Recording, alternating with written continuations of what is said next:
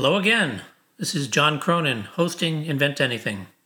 For over 20 years, I've been the managing director of IP Capital Group, which is an intellectual property group and innovation consultancy that serves thousands of clients, including 15% of the Fortune 500. I'm also a co inventor of hundreds of patents with my company and my previous work when I was at IBM. This series of Invent Anything episodes were created to relay our decades of experience in inventing anything, using creativity, invention, innovation, and patents and all the fine processes and strategies to make this world up. We apply these episodes, we hope, to a wide audience with our experiences and working with thousands of real clients, from startups to so many Fortune 500 companies working on simple consumer products to quantum computers. We have a combination uh, blog series called Invent Anything, where we look at current events through the lens of Invent Anything, and that can be found through the link below. But in this episode, we're going to cover what is a patent and what can it do for you.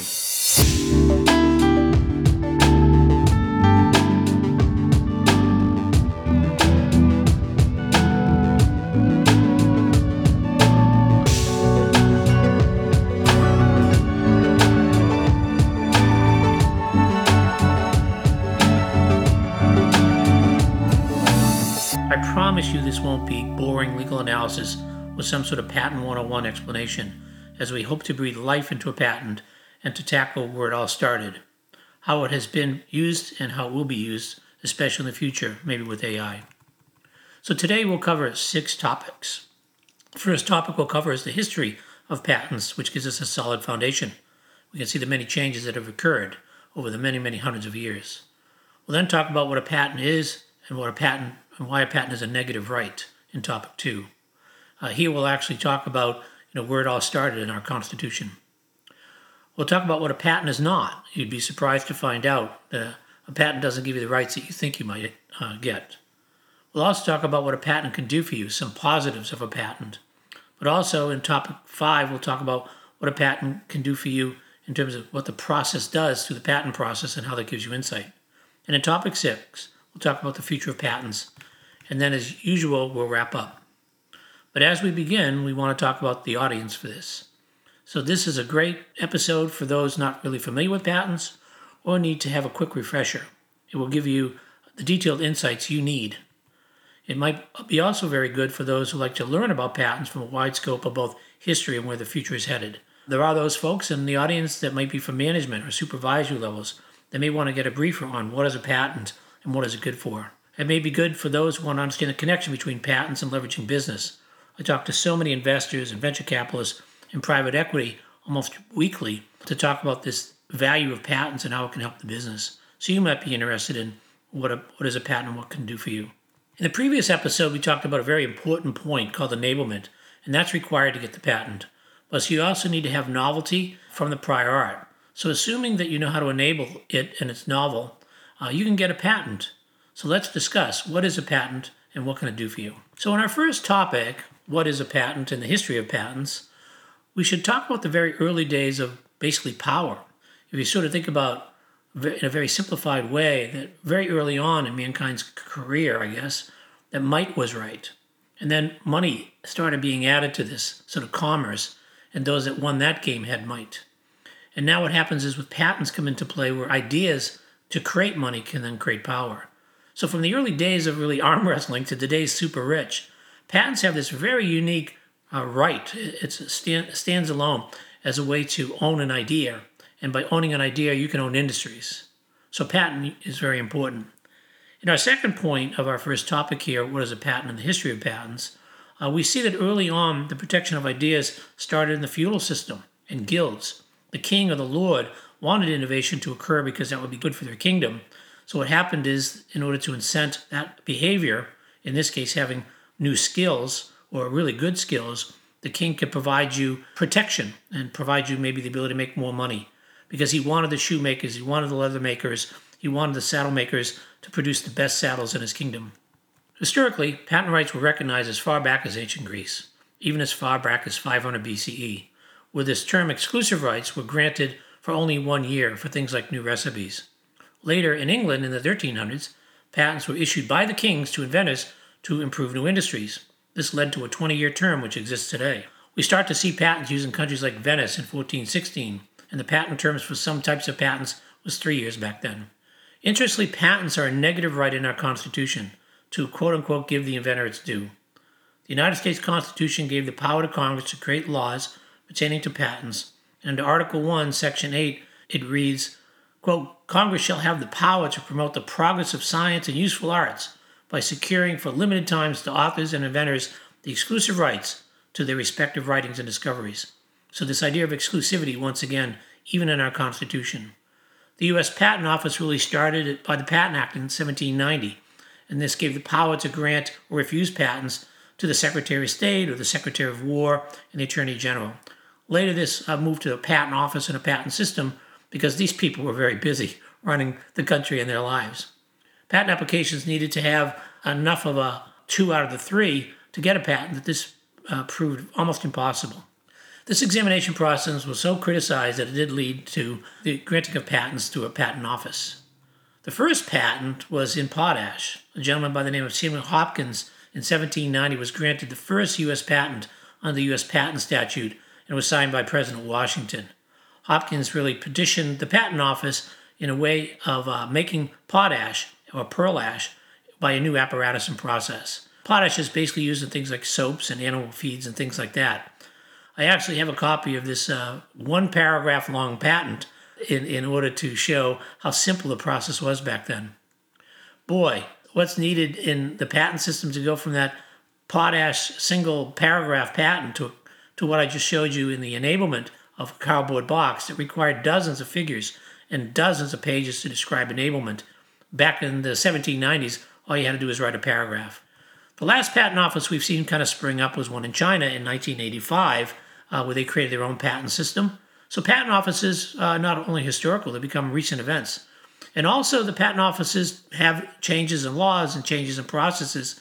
Even as recently as 2020, about 50% of all the patents filed in China were held to be wrongly filed. So patent offices, you know, are just offices like anything else and they can grow and change and make mistakes. Let's talk about topic two. What is a patent and why is a patent a negative right? Well, the first thing to know is a patent allows you the ability to stop others from making, using, or selling. It's a way that if someone makes your invention or uses it or sells it, that you can stop them. Uh, you'd have to take them to court or request a license maybe first, and if they don't take them to court. But when you take them to court, the patent system is there where there's laws associated with what is a patent and what right does it have. Literally, it can stop the other person from making, using, or selling. One of the things to know is that patents really protect the individual in the country the patent is obtained. So think about it like a dome. If you have a U.S. patent, this make, use, or sell has only to do what happens in that dome. So if you have a patent in the U.S., it doesn't give you the right to do anything if the patent is used in, say, England. So patents are really protected in the country that it's granted in. Also note that patents protect you for a period of time. Today, in fact, it's 20 years from the date you file. And, and after that, the patent becomes public domain. There are other vehicles for intellectual property like trade secrets or uh, trade names and things, they last far longer. So a patent has a very short window of time. But however, 20 years today is a lifetime when it comes to technology. One of the things to know is the inventor is the person who obtained the patent and they can assign it to anybody else. Earlier on, I talked about how a dry erase marker could be designed and made by an inventor who could, you know, bring to bear somebody else who would help him make that, as long as he gave the directions for how to make that dry erase marker, then he is the inventor, not the person who actually worked for hire to make the dry erase marker. And it's not your manager. So the inventor is the person that files the patent. Today, in fact, in order to obtain a patent, you have to be a human being. I say that sort of tongue in cheek uh, because now there's technology that allows one to use AI to create a patent. There is this technology called generative adversarial networks which are a bunch of machines that basically have two neural networks where one is informing the other about what what is good and what is bad, and together they formulate new invention. And so the idea here of a human being to be the inventor is still the way it is, but maybe in the future uh, AI can invent. As it turns out, the DABUS case by Dr. Thaler, uh, both the U.S. and the European Patent Office said they still viewed that a human was required to be the inventor. In order to be an inventor, you actually have to sign a document called the Oath of Declaration. What this is interesting, the Oath of Declaration is actually saying you believe yourself to be the inventor and you believe yourself to be the inventor of something that's novel that you've looked at the prior art and to your knowledge you're not copying anybody. So the oath of declaration is a consent between you and the patent office that what you're saying is true. Patents can be taken away from you if you violate that oath. It's kind of like the stoplight at the toll booth. If you go through the toll booth and don't pay, they don't get you for not paying, they get you for going through the stoplight. And I did talk about the inventor once again being human and the inventor being the author, but the inventor is not necessarily the patent owner. You could work for a company and invent something, and the company basically owns the rights and would pay for the patent and pay for your contribution, but they would own the patent. So you see the difference between sort of the inventor and the patent owner. Many times they're the same, but many times they're not. There are also this idea of many inventors in one patent, and that's a paradigm. Because if you have you and your buddy and you both have become uh, on the same patent, it might surprise you that your buddy has the same rights as you do. So they can go off and separately license it uh, without your knowledge. They can't sell it, but they can license it.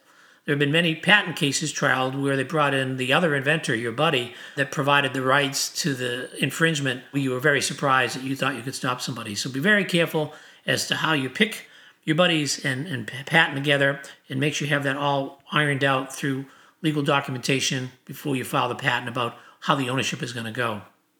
And I did say that the patent owner, outside of being a human, and should be the author and signs the oath of declaration, the enforcer of the patent really is the patent owner, not the inventor. The inventor could be the patent owner. So it's up to you, it's up to the patent owner to figure out who is violating it. There is no system other than you the owner of the patent to find the violators.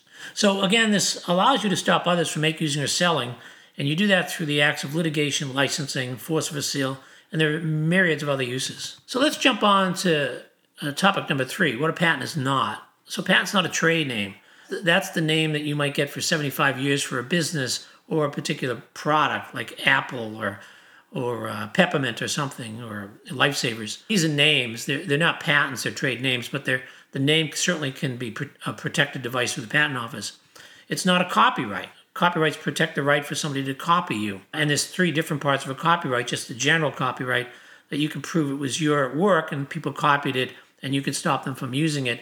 You can get very formal about this to actually pay a fee to the patent office and file your information as a copyright so it's on record that it's definitely yours. Another form of intellectual property the patent is not is a trade secret. So you take the formula for Coca Cola. They didn't patent that because formula it can't be reverse engineered.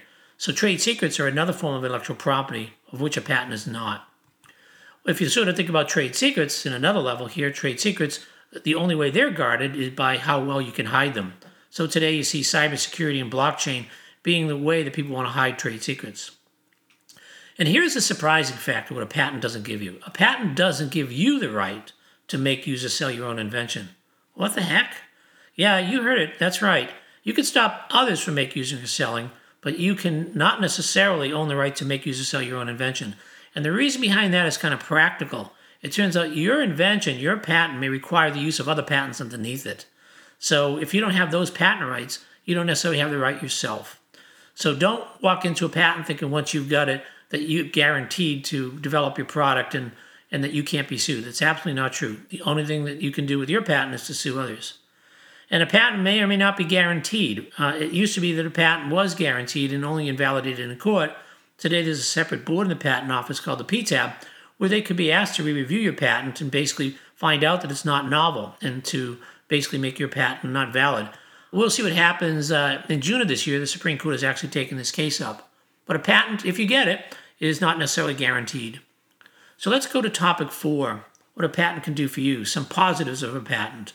Well, the first thing, and really kind of fun, is that a patent proves that you're the inventor. You were there first. I can't tell you how many times that I've dealt with inventors, and that becomes the single ego reason that they want to get a patent to show that they were first. I think it's a great reason, by the way, but it is something more about you. But companies tend to do it to show that they were the innovator, right? Examiners become the judge of this, and it's helpful because you're not the judge of the patent and the novelty, the examiner is, and that's a third party. So to get a patent is a really big deal. Another thing about patents is it can stop copycats. There's been studies to show that a patent protected product can improve the margins by about 34% over a non patent protected product. One of the interesting things about a patent is if you get it for your product, uh, you won't find competitors calling you up and saying, hey, this is great. You got the patent. I can't copy your good work. You'll never get anything like that. But you should see the value of your patent differentiating your product in the market. There is this thing called the patent multiplier effect. That is, you file a patent, but that one patent could become 10 or 20, 30 other patents because you can have multiple continuations or divisionals. Continuations are ways to say that I didn't just patent A and B, I patent this further thing, this improvement C, based upon A and B. And that is used a lot in business to basically get the claims of a first type of patent and then figure out where the market heads. Hopefully, if everything's in your spec in the enablement we talked about, you can get more patents on your first and patent. I'll do a series on this uh, later on uh, because it's a very powerful notion that one patent has this multiplier effect. There's some great examples of the use of patents, and one of the old uses was called, quote, submarine patents. Like Jerome Lemelson was sort of the largest case of this, kept extending his patents and have them read on new technologies. And so by doing this, Jerome Lemelson patents had made him billions of dollars because back then the patent system would allow you to extend a patent uh, forever, basically, through this process of uh, keep changing the technologies to deal with the future technologies. And that's why today we have a 20 year patent term, which totally eliminates the submarine patents. The other thing about patents, which is kind of interesting, it's a little aside, is that when you file a patent, nobody will know that your patent is filed until 18 months. In other words, it's held private. So you can put the patent in and nobody else will know it, and then later on it will be laid open, particularly when it issues. If you decide to lay it open, you can, but you can keep it hidden. And that creates this sort of black cloud that makes it hard to deal with strategy, trying to figure out what the other company has for patents.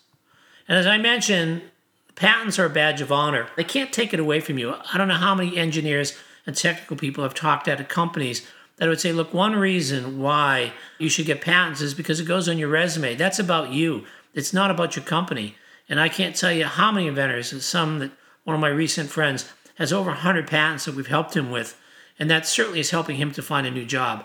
So I could tell you that it's a great badge of honor. Many of my friends are inventors, and getting a patent is a very big deal, as I mentioned. But to investors, this is really good because patents can help you value the company. But keep in mind, some investors really love patents and some don't. So if you want to get value in your company based upon patents, make sure you're talking to investors that, that think patents are valuable. Because I've talked to a lot of investors that think it's just a cost and it's an annoyance. The company, they think patents could be very useful because they can raise the company's valuation. When a company gets acquired, for instance, they usually get acquired for multiples of revenue, maybe one and a half to two x revenue.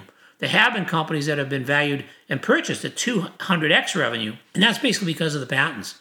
And there appears to be, from the best indication of our studies, is around 15 patents is the place where you have enough patents where it's almost impossible to invent around where the value really soars. The stock market also gives value to patents, particularly drug companies, so people price in the value of a company with terms of the patents. And finally, cash. That's great because you can make cash in a litigation or a license. One of the companies that we represented for a number of years, VirnetX, actually has now completed its second large litigation, of which is making over $500 million. And, and patents are used by some very interesting business models like non practicing entities that just own patents and sue people or license, but they don't have any products, so they can't be countersued. So let's go to topic five what a patent can do for you. The patent process gives you insight. A few basics here. In order to file a patent, a patentability study is usually a very useful thing when you're doing a patentability study for your patent, you're actually getting to see what others are doing. So there's a value there. Another thing is patent cost uh, for filing and for maintenance fees. And so you really want to decide if you really want to get a patent because it costs money. And patenting something worldwide could cost fifty or hundred thousand dollars. So there is a cost to patents, and it's a basic business decision. One of the things we talked about is that patents are only useful in the countries that they're filed in, you might not know this, but the patent laws are different in different countries. So it becomes a very complicated game of getting a patent in a country or multiple patents in different countries, where in every country, the laws of what that allows you to do could be very different. One of the things about patents is you do a patentability study and you go through this whole process of office actions with the examiners. So it becomes a great competitive intelligence tool. I can't tell you how many times we've been involved in the, the filing of a patent and the office actions which then provides great insight into what the competition is doing. Patentability studies also can help you by doing what's called a freedom to operate study. If you have a product, you want to know whether you're going to get sued or not, you do a freedom to operate study. That might show patents that you should worry about. So the patent system is designed for you to not only get your own patent, but to be able to use the patent system to know if somebody else could sue you. But most of the people that get patents will at some point, when they think that the patent is very valuable, do an evidence of use study.